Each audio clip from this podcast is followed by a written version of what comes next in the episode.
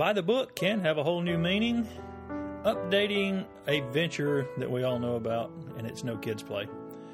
And we have new candidates as the political season begins to bloom, just like the flowers in spring or pollen, depending on how you approach it. All this and more on the Anderson Observer Podcast, news from people you trust. And as always, the Anderson Observer Podcast, news from people you trust, is made possible by Sullivan's at Brookstone and Sullivan's Metropolitan Grill downtown. Sullivan's at Brookstone is Anderson's best spot for lunch and dinner Thursday through Friday, and lunch on Wednesdays through Sunday. Yep, that's right. You can get Sullivan's lunch on Sunday out at Sullivan's at Brookstone. If you can't get out there, you can always go to Sullivan's Metropolitan Grill downtown, except on Sunday. You can check them out on Facebook at Sullivan's at Brookstone or at sullivansbrookstone.com, or you can look at Sullivan's Metropolitan Grill. Check them out on Facebook there. If you haven't eaten at Sullivan's, you have missed one of the best dining experiences anywhere. They've been written up in all the national magazines and culinary. They won every culinary award you can. One of the two top restaurants in South Carolina, according to several culinary magazines. Give Sullivan's a try and tell them you heard about it right here on the Anderson Observer podcast. It has been another great week in Anderson. Okay, besides that, the Bells building remains standing after a month when we said it was going to be torn down. But preparations are supposedly underway, but they seem more like delays than preparations. Uh, this demolition company out of Miami is in no hurry, but uh, I think five Bubbas with sledgehammers could have taken down the old Bells building by now. However, that said, they have been working inside the building. They put a fence up. They apparently have hauled a lot of stuff out. And the latest word is they will start in two weeks when the big claw will pull apart the shell. Shouldn't be any too gigantic of booms or any explosions whatsoever.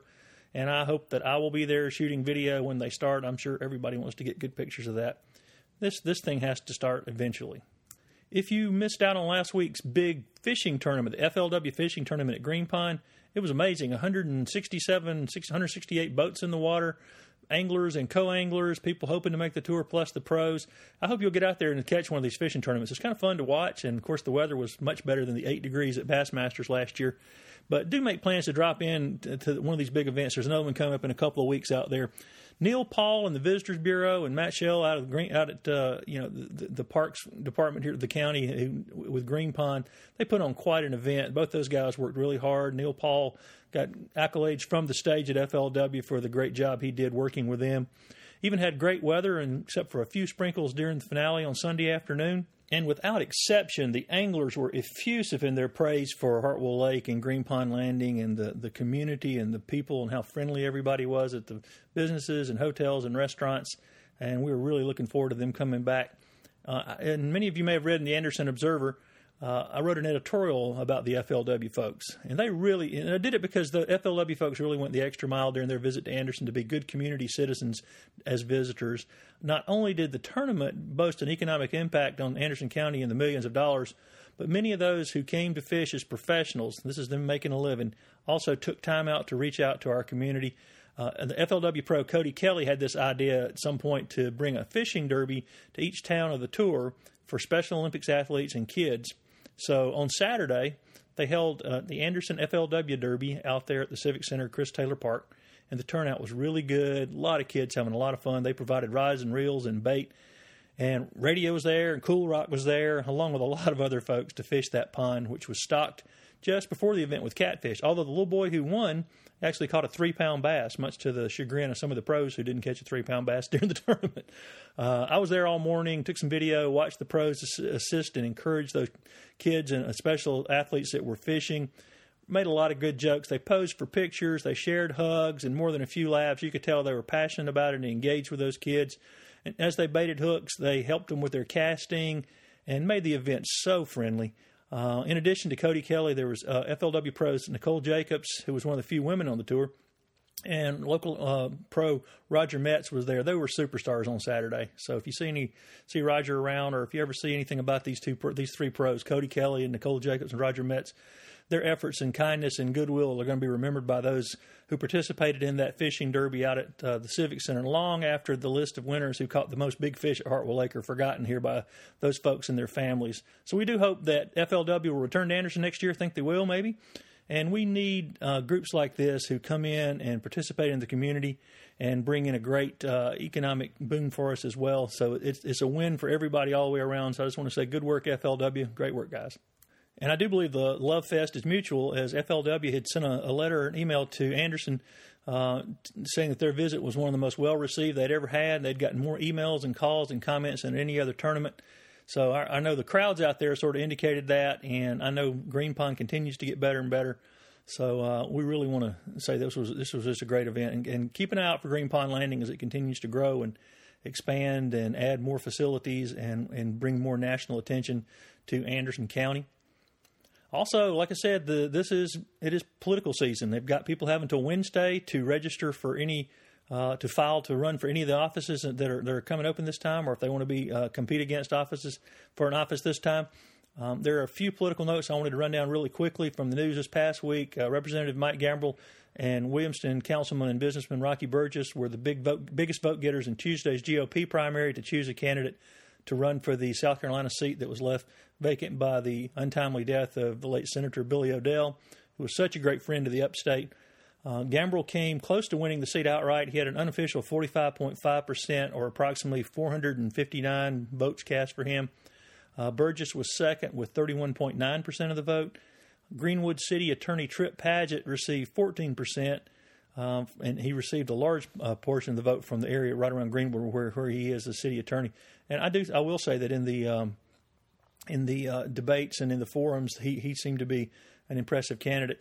And and then retired Anderson City Transportation Director Willie Day took 6.2 percent, and that left Williamston resident Mark Powell with 2.3 percent of the vote. So there will be a runoff.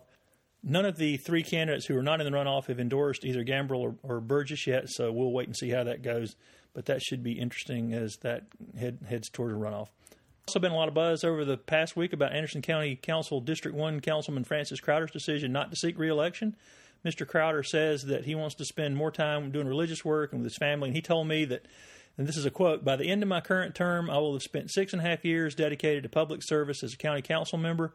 And looking at the landscape of the future, it's time for me to think inwardly about my life and family, and the fact that I'm 82 years old and serving on council takes away from the time I would spend on religious things.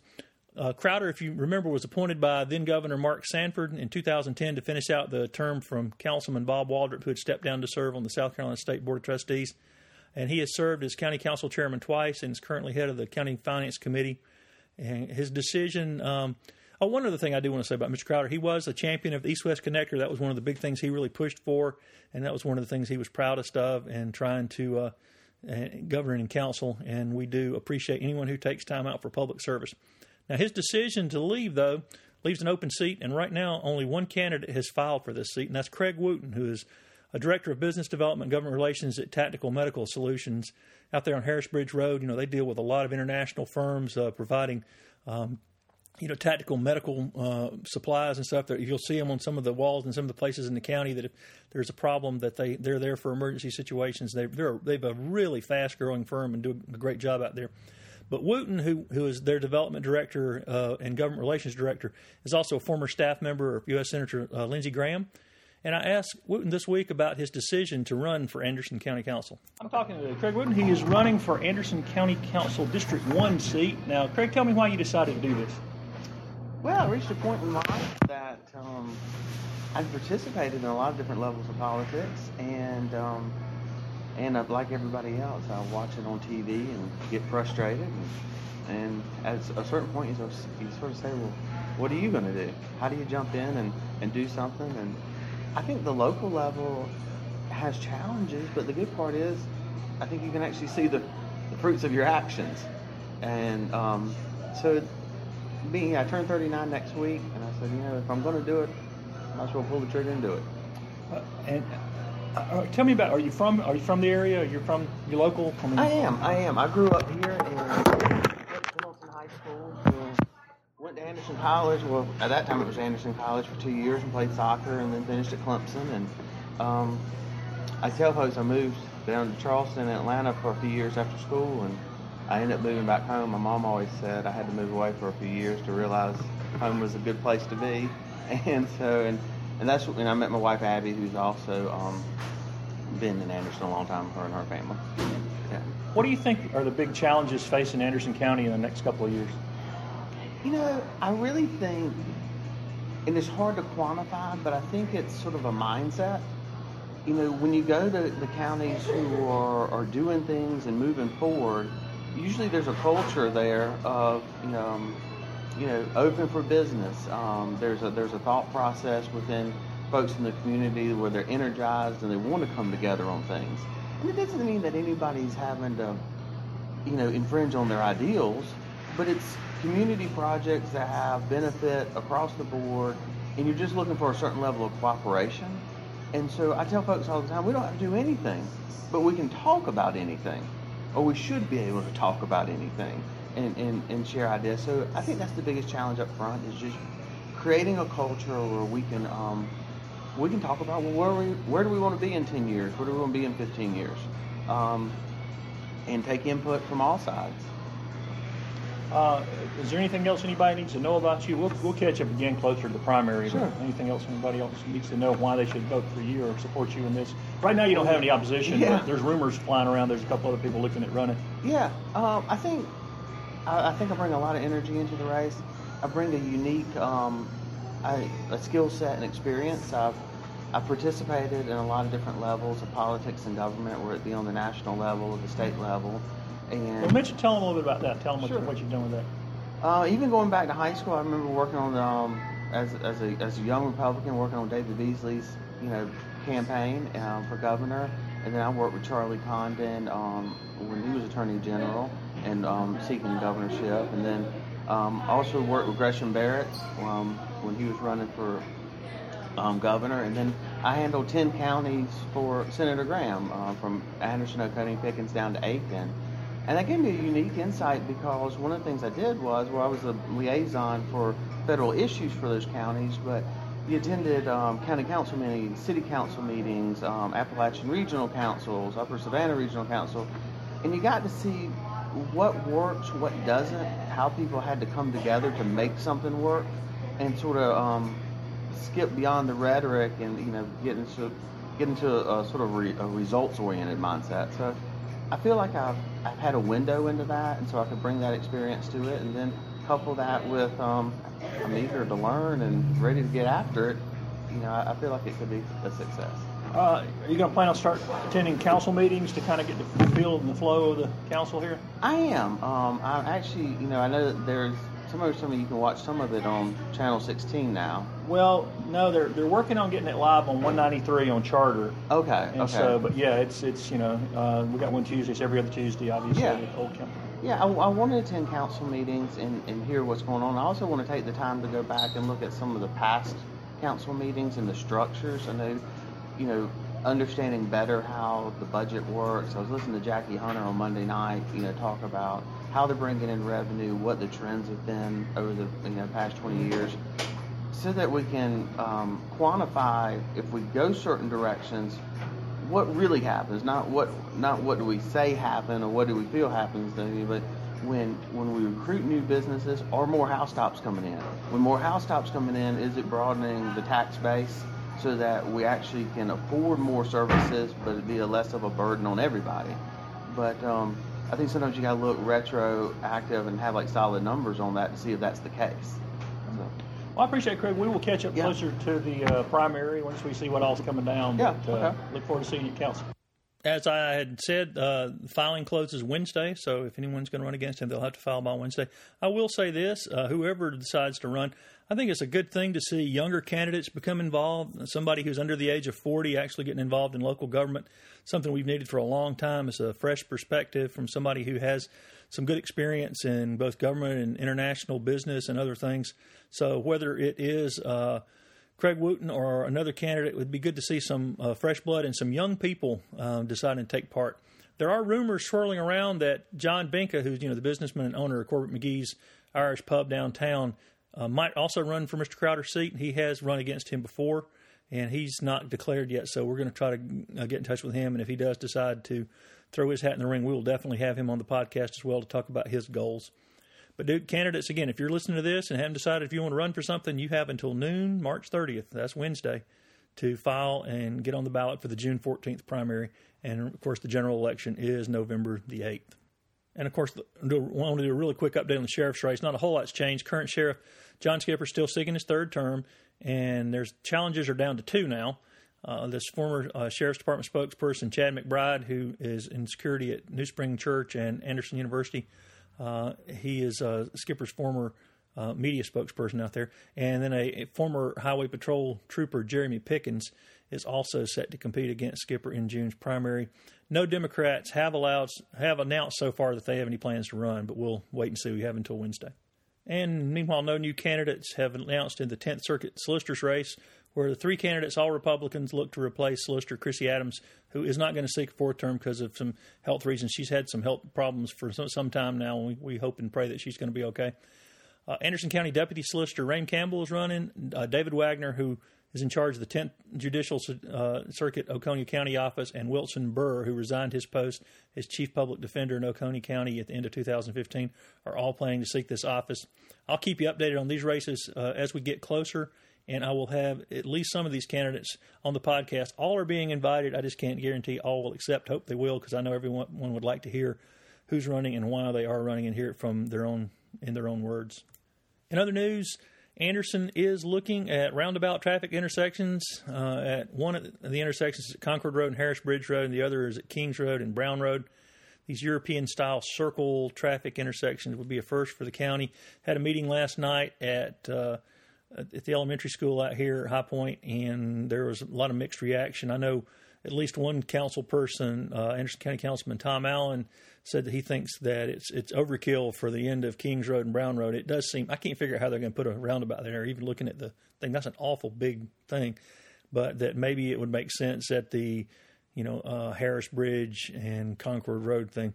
But um, others are, are, sort of in favor of it. Both of those are interesting intersections, but the East West Connector has cut down some of the traffic out there, so maybe it's not as acute as it was there are a few blinds, a little bit of a blind spot there on when you are coming off on to from uh, Concord and Harris Bridge Road, and of course there has been a lot of a lot of folks who live out near the corner of of Brown Road and Kings Road who have had trouble getting out of their driveways. But I think that's changed a little bit. But we'll have more on this as that story develops, and if there's any decision made, it would be 80% paid paid for by federal and 20% by the state. And I think we'd have probably end up maintaining it, and we don't know if there's any other costs involved. Uh, I know there's some concern about county needing road money for other for more pressing things, but like I said, we'll follow this story and talk about it more as it evolves. Also, this week, the Anderson County Library hosted a How To Saturday, and it drew a really large crowd. They had a lot of how to uh, folks out there teaching people how to do various things. And if you haven't been to the library in a while, you might not know that books are really only a tiny part of their mission. Um, they got digital content, books, audio books, movies. Um, classes for all ages of all kinds, uh, tax help, meeting rooms, study rooms, and that's just a few of the, the things they're offering out there. And Brianna McDonald, who's in charge of reference and digital services, said that more and more people are discovering what Anderson County Library has to offer. All right, I'm at Anderson County Library, and I'm talking to Brianna McDonald, and we're talking about mm, some of the things that have just happened and some of the things that are coming up. I know it's a busy time of year at the library, and uh, so I know you just had, and I heard a lot of really good comments about that. Good. How to day. Tell people how that went. And what... Yeah, uh, we thought it was a really successful day. Um, we got a lot of really positive feedback from you know people who came as well as people who presented.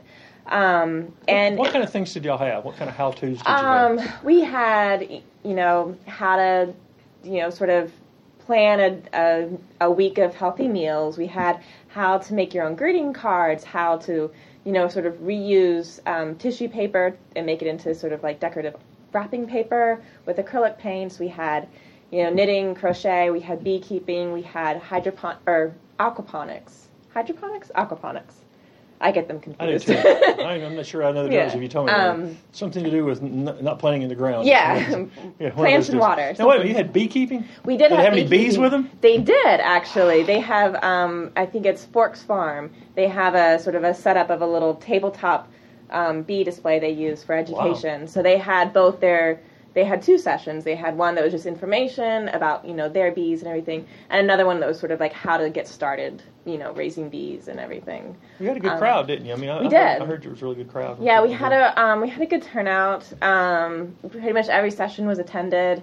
You know, people were able to kind of flow in between different ones. It wasn't necessarily the only one that was kind of set was the yoga because that's Right. something that's hard to have people go in and out And of. people don't realize y'all have lo- yoga here. I mean, that's We yeah. do. Yeah. Every week, actually, on Tuesday mornings, we have a um, certified yoga teacher who um, leads the class, and it's really it's open to everyone. She keeps it on a, she changes it up. But it still remains on a fairly beginner level. Well, and that's one of the reasons I wanted us to kind of catch up. I think a lot of people forget uh, that they think of the library just books, you know. Yeah. And, and and I know there was a story, I, I guess it was on NPR this week, about how adults now prefer to learn in person, and that libraries have so many classes that they're starting to see a, a much larger turnout. Even though they could do it online, they have questions. They want to be in an interactive kind of environment with other humans. Yeah, yeah. I mean, we have kind of a, a, um, a real rush on whenever we, we release the new quarter of computer classes. There's a huge rush on signing up for those. Um, you know, we have programs like these are always very well attended. We have a knitting and crochet group that you know people come all the time wanting to learn how to do these different things, and it's also just a chance to sort of meet other people in the community who have similar interests. And um, that was sort of a big goal of the How To Fair was to say, you know, look at all these people who have their homegrown businesses or just their hobbies, and you know, and let them sort of be the teachers and let them sort of show off their passion. And and that was like those were the people that had the best attendance and the greatest response. And it's a chance for them to shine and for us to provide, you know, sort of ongoing education um, for free for anyone who wants it. We have a lot of classes here. We do. Yeah, I, mean, I know it'd be impossible to go through. Uh, one of the things I saw, how did the? I meant to ask you, how did the uh, grown-up coloring thing go? You know, that is insanely popular. Are y'all doing that regularly? We now? do, yeah, to explain um, what that is, because it sounds pretty relaxing and pretty. It is. Pretty So, um, so Vanessa puts on, you know, some nice music. She provides some chocolates and coloring pages, and um, people, you know, bring their friends, bring their moms, and come and sit, and you know, they color, they socialize, they chat, and it's really just a chance to kind of unwind. It's in the evening, you know, it's um, it's really a chance to kind of be social and not have to pay for anything, you know, not having to go out to eat or anything like that. Um, and people really enjoy it. It's also really great for people like me who don't have any artistic bone in their body to still kind of say, I can color in the lines and make something pretty. Um, I don't have to necessarily, you know, sketch something amazing.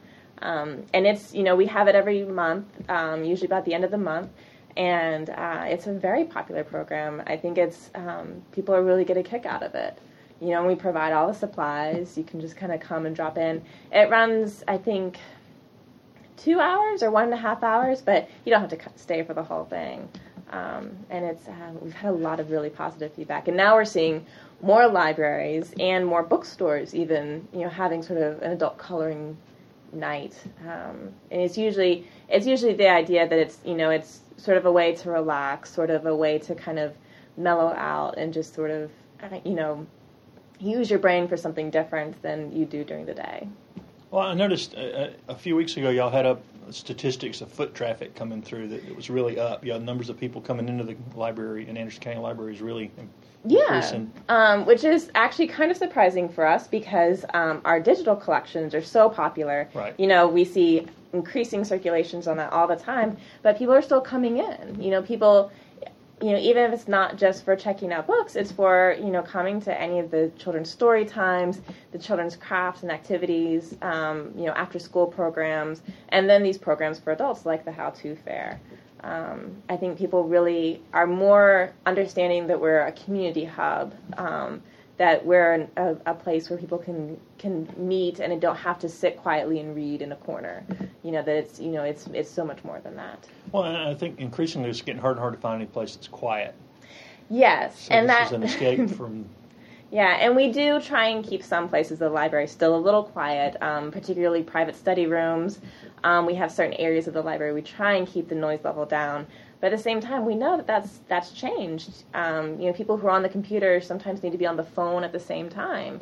Um, you know, and people, a lot of tutoring happens here. You know, and that's something that's not a, you know, it's not a loud activity, but it's also not a quiet activity. Um, Well, the, the the age group, like you've got a, a teen event coming up this weekend. You know, Yes. Talk about that. Yeah, we have um, a Teen Geek Fest, which is uh, taking place on the main level in our sort of our large meeting room. Um, you know, and that's a chance for teens just to kind of hang out and chill. Um, it's a great way to kick off spring break. Um, but that's you know, there's going to be uh, gaming there, so that's usually pretty social. So it's going to be loud for that. Um, there is a movie that's going on, but we've kind of separated a little bit. So people who want to have the quiet and watching the movie, it's Avengers, um, the second one. Um, you know, they can do that, but they can also, you know, play games with their friends. They can. There's a fan art, so a way to people who love drawing have a chance to kind of sit and draw with other people. And there's also coloring too. So for people who, again, like me, can't color or can't draw. Um, and you know, and that's that can be a loud activity as well. And um, and that's you know, but for that, we're trying to keep it sort of in an enclosed space so it doesn't disrupt too much of the rest of the library. But at the same time, we're, we've gone okay with that. You know, we didn't have any complaints about noise level on the How To Fair. Last year's con was huge, and people were positive about this. They like seeing the library in these different ways. And I mm. think as long as we don't do it every single day, you know, people are very accepting of us kind of shaking things up a little bit. Well, and then on you know you fast forward five decades, and I notice you got AARP out here helping people with taxes. Yes. right at this time of year, you got Yeah, So- um, free tax help at the library. Um, we've done it so many years. Um, they just use our computer lab, and um, and they help people fill out their taxes, and it's something that's that's needed. It's you know every year we've seen fewer and fewer tax forms coming in from the IRS and from the state. And people need to know how to be able to get the forms and then also how to fill them out. And unfortunately, we can't give any advice on how to fill them out, but we can direct them towards um, the free tax help and uh, tax preparation from the ARP and from the um, from VITA uh, through the United Way, and um, that's you know that's always been a very hot question even in, even in December. So And it, um, you mentioned the digi- new digital approach to libraries. Now that's sort of the. I know y'all have. It seems like every time I look, there's a new way to either get a book or a magazine or Yeah. something. But they're cumulative. Though they're not. They're not. You don't like drop one and add more, right? no, um, we actually did have one recent change, but we think it's um, it was you know kind of back and forth, and we went with a different digital magazine service Okay. because. Um, that one was going to be able to offer more popular magazines, and the other one kind of just internal publishing issues. So, and we've had positive response. No one's been very upset that we had this change, you know, and we tried to make sure that the popular magazines were covered across the board. But yeah, we keep adding on. The newest one is Hoopla, um, which we're really excited because it offers something we've been wanting to give the communities for so long is free movies, TV, and music.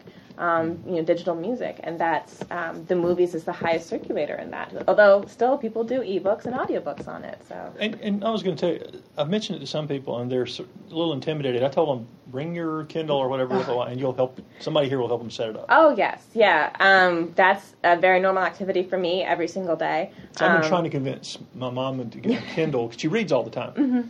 And I said, you don't have to get rid of your books. It's just, you know, like a lot of people just get tired holding a bed at night, a book in bed at night. You can look at a Kindle and, you know, And I've known people who check out the physical book and then also the ebook at the same time. Right. And um, and that's something. So they they leave the book at home, so you know, reading before bed. But then when they're waiting in the doctor's office or going out of town for some reason, they're able to take the ebook with them. And also for people who go on vacation and don't have a book with them, they can still check out our ebooks even if they're in California, Right. as long as they have an internet connection and a library card. and that's it. That's it. Everybody should have a library card. Yes. I've had one for my whole life. I got a library card. I think that was my first form of identification. I was probably three or something, almost almost sixty years ago. But uh, it it uh, for me as a bookworm, as somebody who reads all the time. I mean, I knock out several books a week. It it allows me to check out a book and that I might just not want to buy. You know, Eh, I probably won't read that book but once. You know. And you, y'all have the, the latest titles and everything. And I mean, sometimes there's a little wait when something first comes out. But I think there was a book I, I checked out here for my Kindle a few couple months ago that I only had to wait like a week, and it was brand new, and you know Yeah. was able. Yeah, to, the um, the ebooks are the best way to do that. I think is that um, you know because that's at least with those we don't have to wait on getting them physically sent to us and processed and cataloged and everything. And that's also you know it's a great way. Also, you can usually preview books before you check them out. Um, digitally with the ebooks and that's a gr- great way to see he's like i don't know if i'm going to like this author and then it's like oh yes i do or oh and no, you can put things on hold. I mean, if you, if you don't mm-hmm. have it, I want it when it comes out. You can ask to Yeah. request it, and you also have audiobooks. I think a lot of people. Yes. Oh my gosh, the audiobooks are probably, I would dare say, the second most popular. Ebooks, I think, still wins out. but so many people, you know, want to be able to have their audiobook on their, you know, on their iPad, on their phone, you know, help them with that commute to work. That's For the gym and riding around, there's nothing better. Yeah. I'm not. I, I, that, at least one book a week I read is audiobook, yeah, yeah, and with the right narrator, sometimes it, it really yeah. And autobiographies read by the author are really wonderful. Oh yes. things like that. Yeah, and also even something that's really kind of fun is on many of the digital ebooks or digital audiobooks, there's a way to search by narrator. So it's like I really like this person's voice. Let me listen to all the books they've narrated.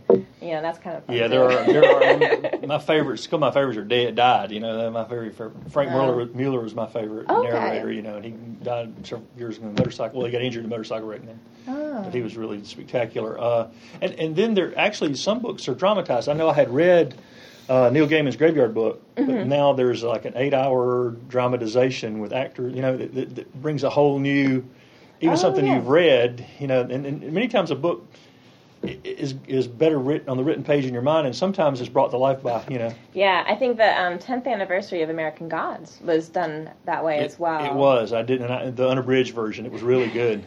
Yeah, I think I'm only. Don't read the abridged version if you, if you, you know. We're getting geeky for people here. On yeah. Oh yeah.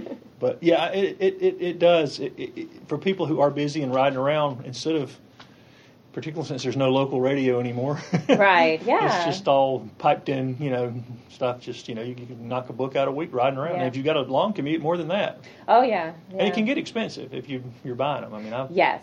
Yeah. I'm a and- lifelong subscriber to that kind of thing, but you know, still, you can add to them. Yeah. Oh, definitely.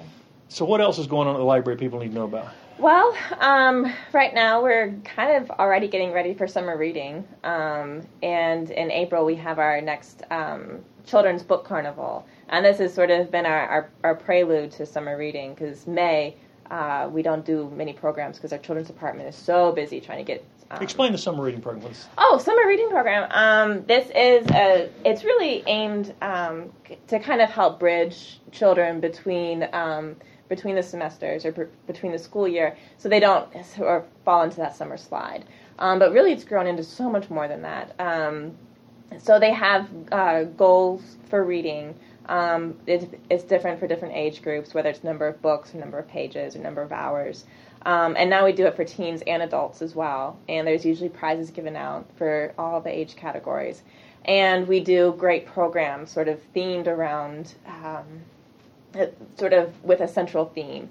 And this year is um, actually health and um, so we'll have we'll bring in performers we'll bring in um, you know we'll sort of have special programs for adults that kind of lean towards you know having a healthy lifestyle and you know creating book lists that are geared towards you know learning how to you know eat well or even just you know sort of have mental happiness and and a lot of different things um, but it's a it's a great thing for families because all ages can participate in it.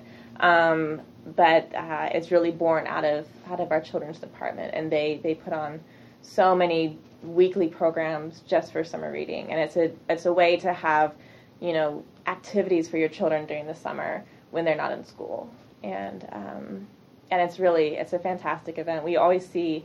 You know, more and more kids in the library during the summer than we ever do any other time of the year. Right. And you said that there's tutoring going on and other things. Oh, yeah. Is the literary liter, liter, literary association involved at all? Unfortunately, no. Okay. They're not. Um, I know that group has shrunk and their funding is really yeah, and I think that's really hurt them the Mm-hmm. most is that um, um, that they've they sort of haven't been able to do probably as much as they want to. Um, So you are but picking up some of that maybe. um, but most recently, the Adult Education Center is now using our space for um, some GED um, tutoring sessions once a week. So um, that's something that people have wanted for a very long time, and we're really happy to have them on board. A lot of community groups meet here. People don't they don't know that. Oh yes. Don't really want to tell Yeah. people because the rooms are already full. But yeah, um, yeah. I mean, our uh, you know we have some very basic guidelines, but they're pretty much open to everyone. Um, you just can't hold fundraisers or anything Right. like that. Um, but yeah, we have so many. Um, you know, we have job fairs, we have um, you know job training, we have um, just different civic organizations. Well, the job center's moved here essentially. I mean, Uh, kind of. there's yeah. not, a, not a physical location in Anderson, so Yeah, there's a sort of like an outpost office on Michelin Yeah. Boulevard, but it's basically just computers. Yeah. Um, yeah, so we actually have someone um, through the ARP who's Right. trained by the SC Works office to help people, and that's um, that's when the office first closed. That was a huge problem. uh, so we had so many people coming here, and our staff is not trained. Um, you know, and so we could do the best we could, but really a lot of these people need one-on-one help, and and we're stretched thin as it is already. So um, when we had the ARP kind of provide us some employees, it's been really wonderful ever since. Um, and that's um, you know a lot of these people make personal relationships with the um, with the ARP employees, and it's been it's been a very sort of symbiotic relationship, I guess. Well, uh, you know, uh, having been here forever, I remember all the incarnations of our libraries here in Anderson, and we really have a pretty amazing library here.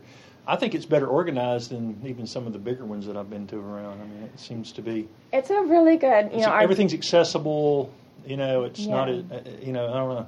Yeah, um, I've only been here probably five years. I've worked in four different departments in the time, um, and you know, and I've always been just everyone that I work with. I love, and they're passionate about their job, and we have great leadership from our director and our assistant director.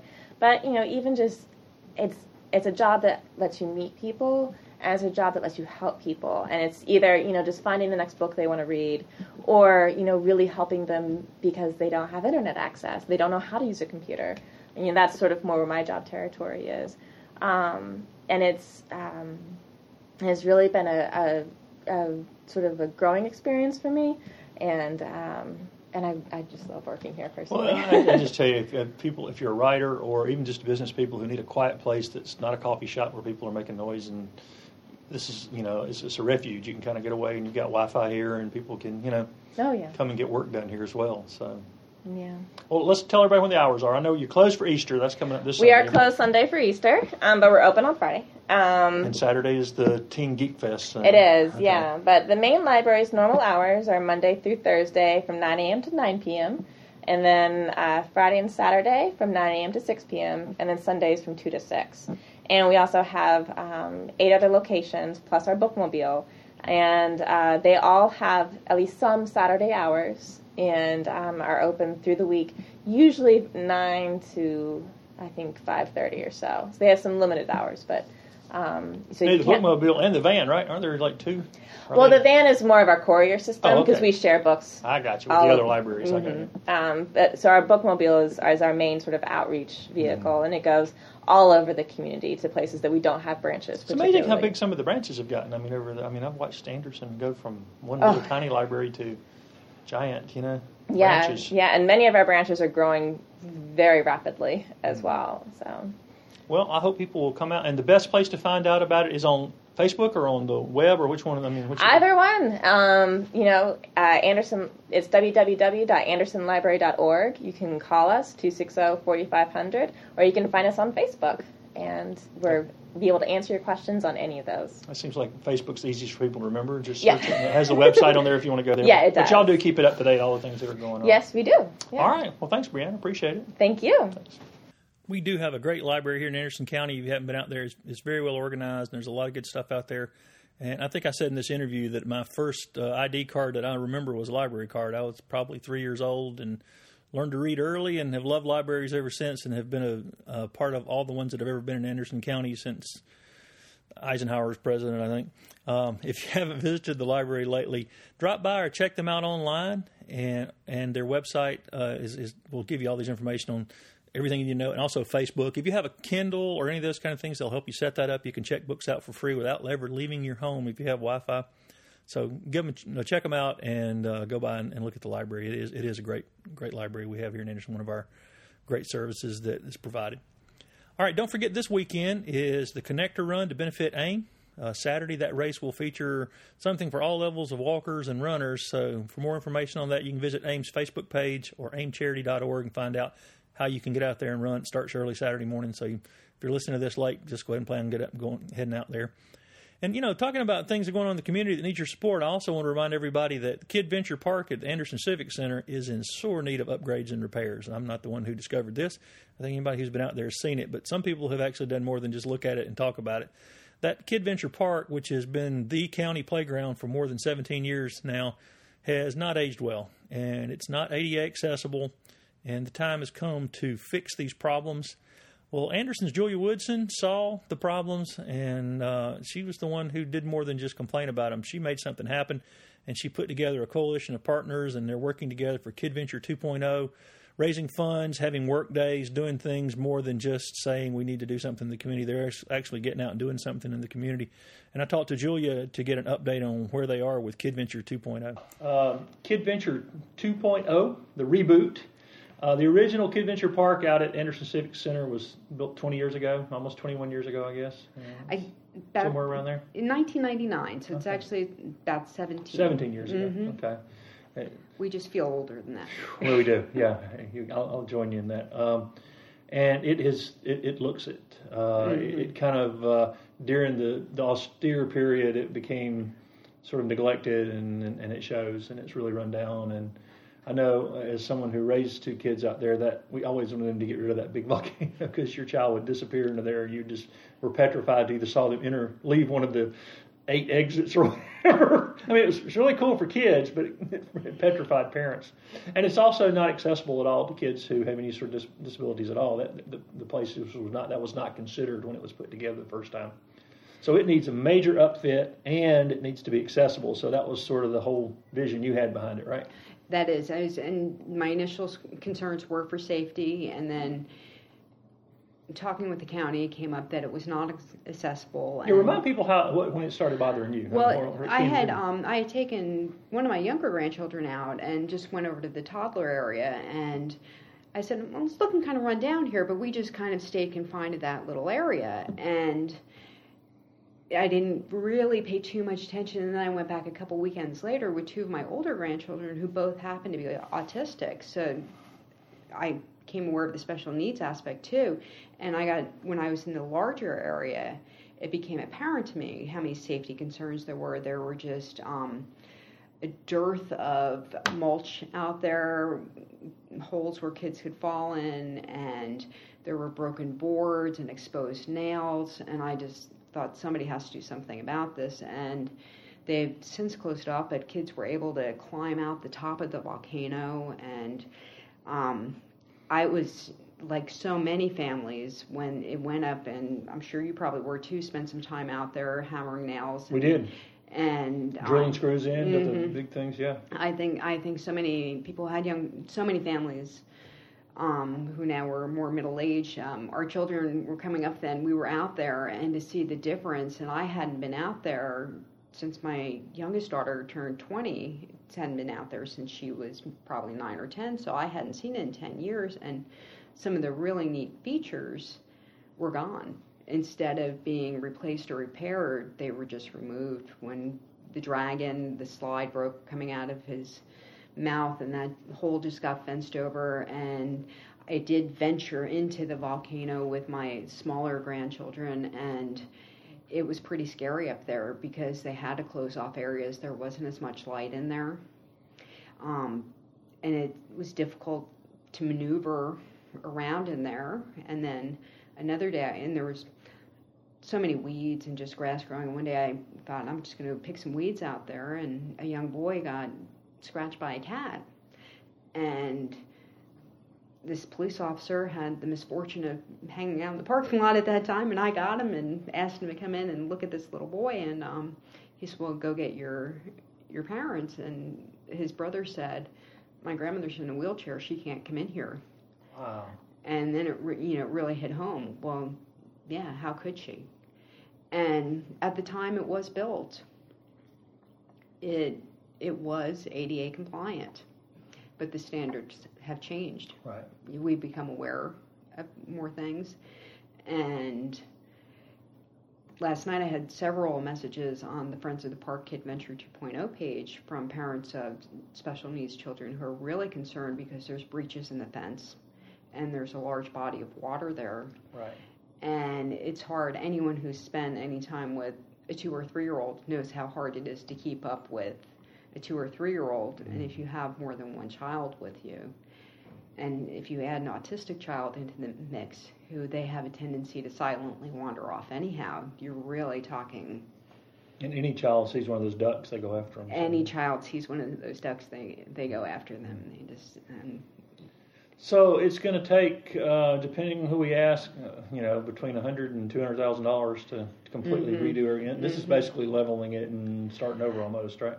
The plan is to keep the wooden they want to keep the wooden facade because they feel that that is and this is and i want to say that at friends of the park kid venture 2.0 why we are so accessibility is such an important issue to us and the safety features are we have no final say Right. we can we can strongly suggest we can and we will continue to do so what's important to us but at the end of the day what goes in that park will be the county's decision Right.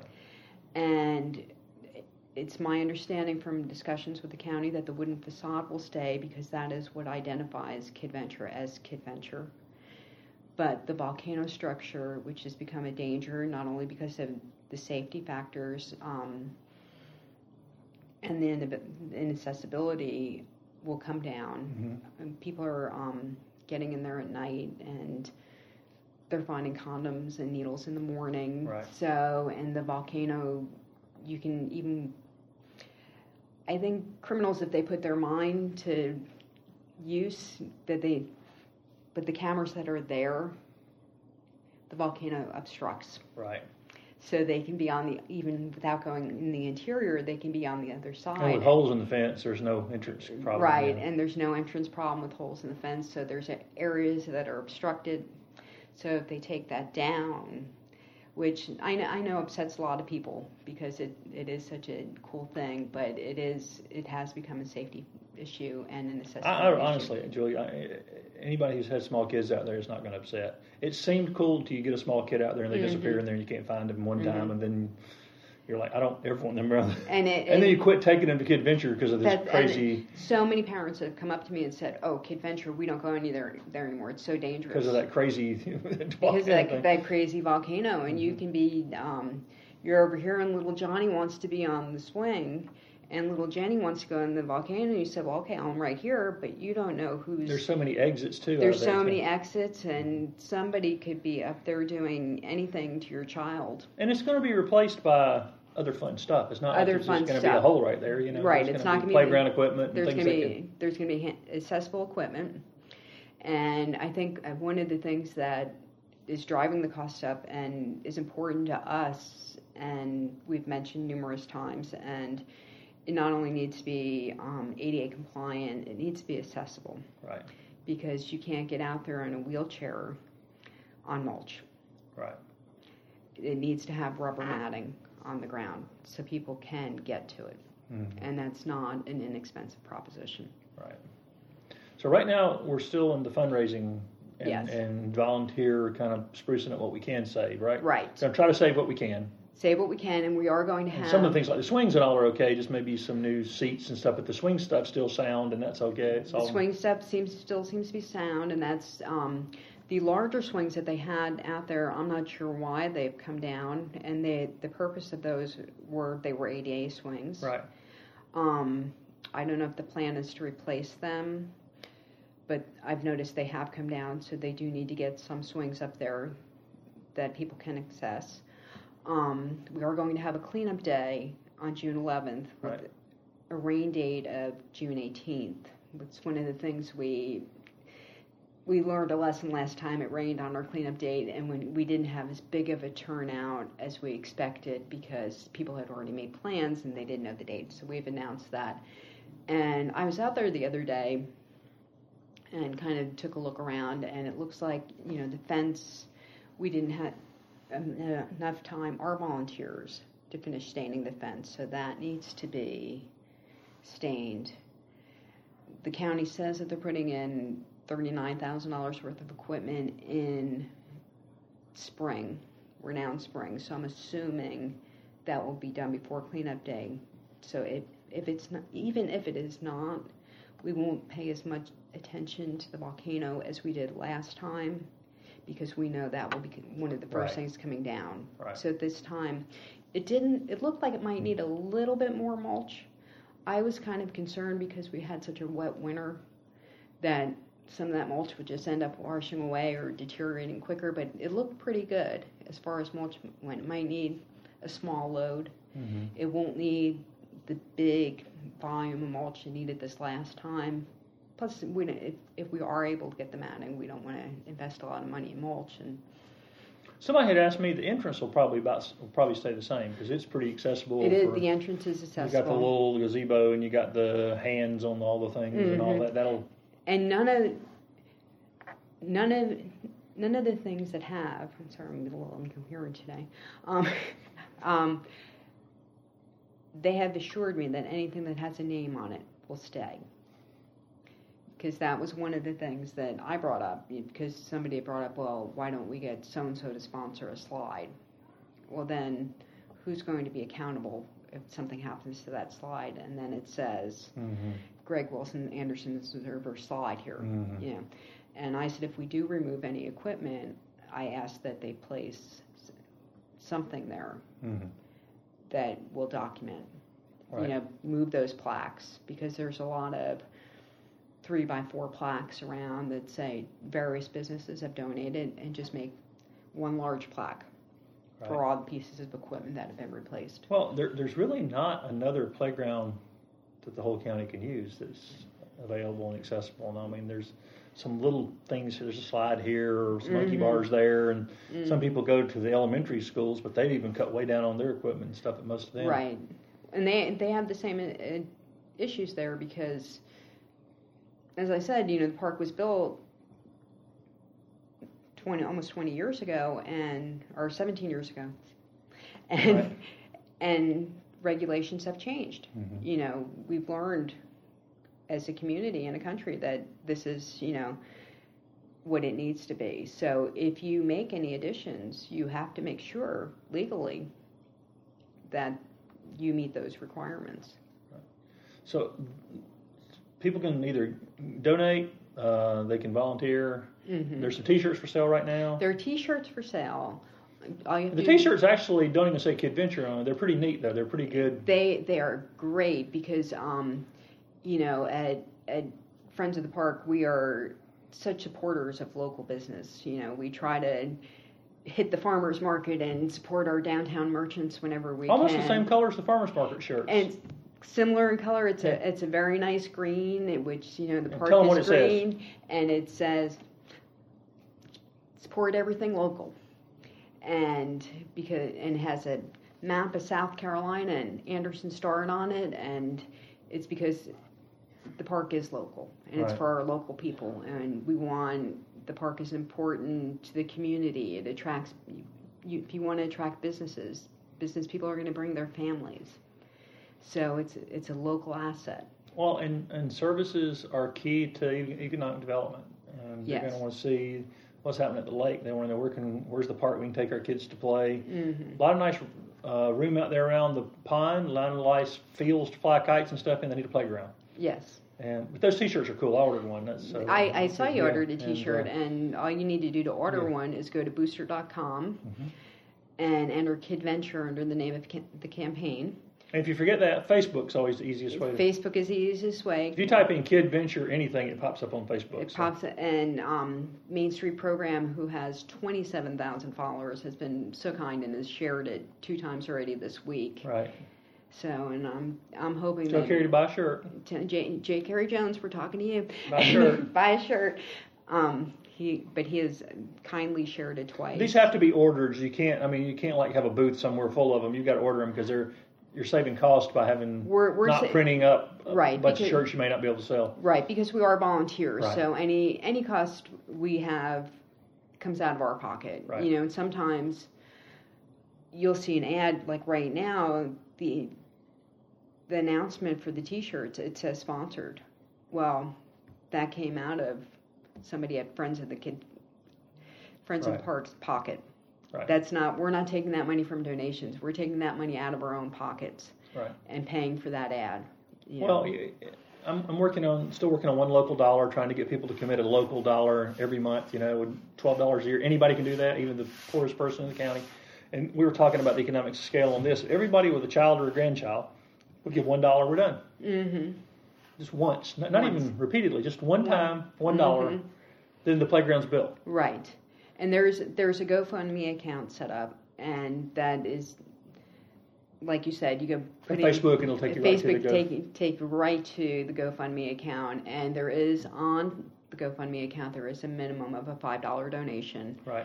and that's, That's the way they're set That's up on the way they're GoFundMe, set up. That's not the way we're Right. set up. That's the way GoFundMe is set up, so you can wait five months to make one five dollar donation, and then be done. You know, make one donation for your family of five dollars, and Right. Well, it, what you're building here should last another 17 to 20 years before Mm-hmm. somebody has to work on it again. And maybe this time there won't be the economic dip that keeps it from being, because that's what happened, obviously. Right, That, uh, right. Between that period of time it was built and, you know, right in the middle of that, between Mm-hmm. the time it was built and now, the middle of that was when the depression hit. And right. So, And I, I think an important point there too is a lot of people have said, well, you know, the county hasn't kept it up. Why should I spend my money to do it? And, but at the end of the day, this is our children we're talking about, Mm-hmm. and we can't hold that against them. well, the other Yeah. side of that too, Julia, if you say that, then you, so you want the county to raise your taxes? Yes, Or exactly. do you want to voluntarily, out of the goodness of your heart, give a dollar? right. You know, give up, Because, right. give up a Starbucks coffee and give five. You know, that Right. And the you know the same people who are saying that are well, why aren't they using my tax? Well, it's true. I Can't think win on you that can't one. you can't win on that one because you know shouldn't they be paying tax dollar? Well, we're asking you to pay for it, so your taxes don't go up. And, and the county is trying to help through a series of different places and fund, funding sources and maybe grants and stuff. So there, Mm-hmm. there, there are. I will say there are people at the county working hard to try to make this work too within Mm-hmm. the constraints of what's going on in the budgets. And I, um, Glenn Brill has made the statement to me that uh, the interest that the community has shown in Kid Venture through the, our efforts have really impact made an impact on them. How important it is to the community, and at one point where they were kind of like, "It's a park," and now they're they realize that it's an asset. Well, and I, community and. I- I, know uh, County Administrator Rusty Burns is interested in it as a project he wants to see done, and uh, it, it did, you know, kind of leapfrog over some other things they're talking about doing out there. So that, Mhm. that's good that, that, that at least the like you said, it's on the radar now. it's on it, it's on the radar and i know i i know it did leapfrog and um nobody wants to see a, a project get canceled or postponed but at the same time you need to fix one thing instead of having 10 partial things going Well, on and, and with all of the master plans to have the walking track on the east-west connector connected to Civic Center, and you know, it, it's now's the time to have the playground ready when that's Mhm. completed, because then you will have walking paths and bike paths all the way from, you know, 81 over to the Civic Right. Center, and, And- then from there to the, down towards the south side to the, the long term. and i don't know what the timeline on, is on the east west connector but i've been told that 15 months is the timeline for improvements at kid venture Well, that sounds good. Well, Julia, I hope everybody will go to Facebook and just search Kid Venture, mm-hmm. and it will tell you all the ways you can help. And if you know if somebody says, "Hey, June 11th, I'm busy," come out for an hour. You know, if you don't have much time, just you know, if you got two or three hours, great. If you got one, just drop by because one hour's those add up too. That's right. And June 11th, it, you know, it we know it'll probably be hot, so we don't expect any. You know, people won't be spending eight hours out this there. summer. And also, you know, uh, tell your councilman, And that let yes, them know that this is important to you, uh, because each of them has a discretionary fund hmm that would cover a lot of donations quickly. and that that is something I brought up to somebody who was asking me last night about accessibility. Was in addition to telling me, you need to tell, send an email or write a letter to your councilman because they need to hear it from more than me. If you hear, if you attend any county council meetings, the very last thing they do is start doling out money to projects in their district, hmm and then sometimes beyond their district that are county-wide things for the whole county. So hopefully, you know, people will contact their council people. Uh, right now, um, doesn't look like anybody's going to run opposed that we know of, but that could change. Still, still time to register. We've got, they've got another week. I get not even a week now. It's amazing. The filing's almost over. But right. uh, so yeah, and um, I personally don't know the the man running. And um, Are you talking about Craig Wooten, who's running for District One seat? That uh, Francis Crowder has decided he's going to retire. but I, I, I do know that um, from past statements, parks may be low on Francis Crowder's priorities. So I'm hoping that whoever does get that district seat is more supportive of the parks and just some of those type of things in general. I, think uh, Mr. Crowder was more. Uh, I don't know that he was interested in parks. That he just was. A, he was a very accounting accountant type of ledger Mhm. sort of person. And his thing once he got, I think the East West Connector going, they were trying to get a park going there. So his attention was a little bit diverted towards a, a stopping place there. But I do think you know there are people thinking about it, and it, we do need to realize that it is. People do drive to the civic center from all over the county They do. to come to the pond and and take the kids out there and to walk and to feed the ducks and Mhm. you know we just we know they do that and so uh, when people come to town to eat or shop they go out And there's, uh, or even they're going there. They have one child at soccer practice. that's right the soccer Or- fields are more full than ever yeah the they're building trying to build more, more, yeah And if you have one child over here playing soccer softball or, softball or tennis there's all sorts of things all sorts of things, the civic center just is such a hub of activity right now. right And there's this park, great park, or should be great park to take your children to to play. Right. Uh, what we've got right now is embarrassing and it needs to be fixed. And so uh, the accessibility things are very important and, and just getting it looking good and, and Right. It's someplace a, you'd want to take your kids. And right, and it is Not someplace you're afraid to take your kids. Uh, the the accessibility is so important. It, we need more. It can't just look good. well, got to happen. Let's, let's just make it happen sooner rather than later. And uh, Julie, appreciate you. I know you don't have anything else to do. You don't have a full time job. Julia works all the time and does. I'm, it. I'm still Just- here dressed in my make that scrubs. clear. Yeah, make that clear, nurse. And you do this in. This is a volunteer effort you do in your limited spare time. This is just something you felt passionate about and have taken on. It is. I and I I am a lab tech actually, not a nurse, and um. I'm sorry.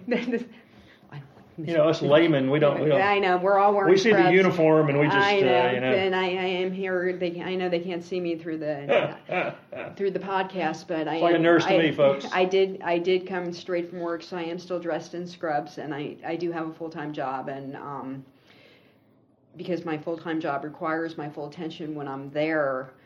Anything I do for the park, I do in my free time after work. Or, Right.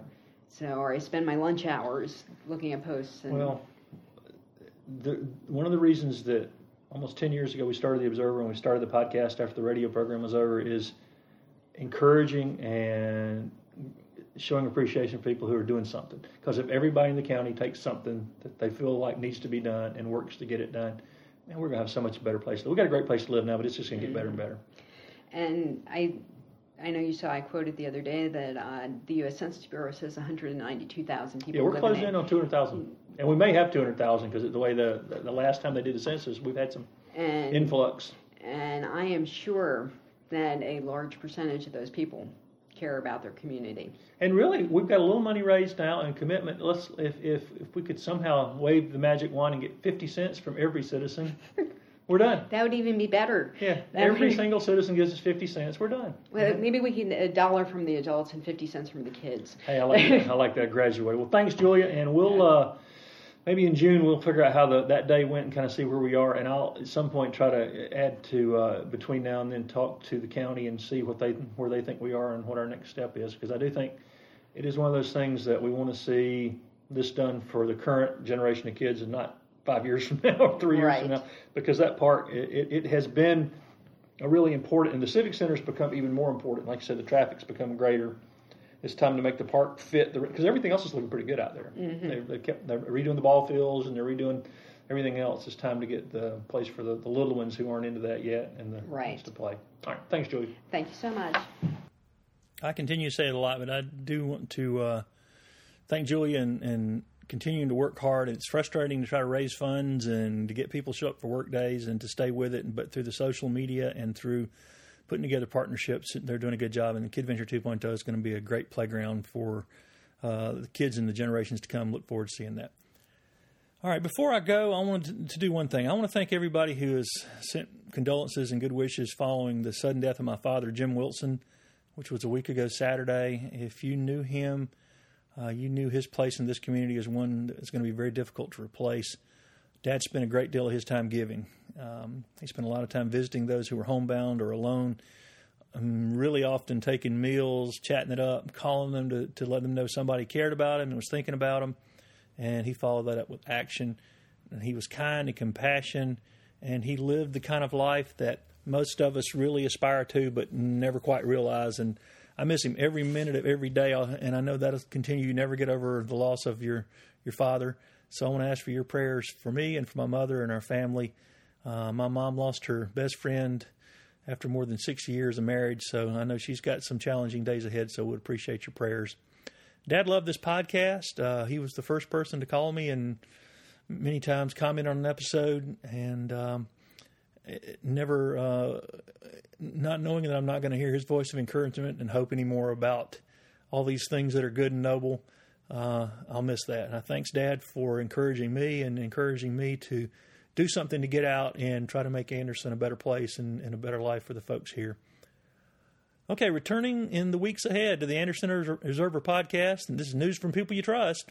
The one and only Amos Wells is going to be answering your gardening and lawn questions. We have, I think, 11 so far.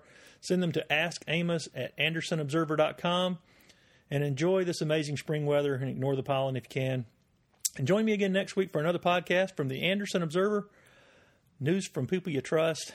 Until then, get out and do something to make Anderson a better place.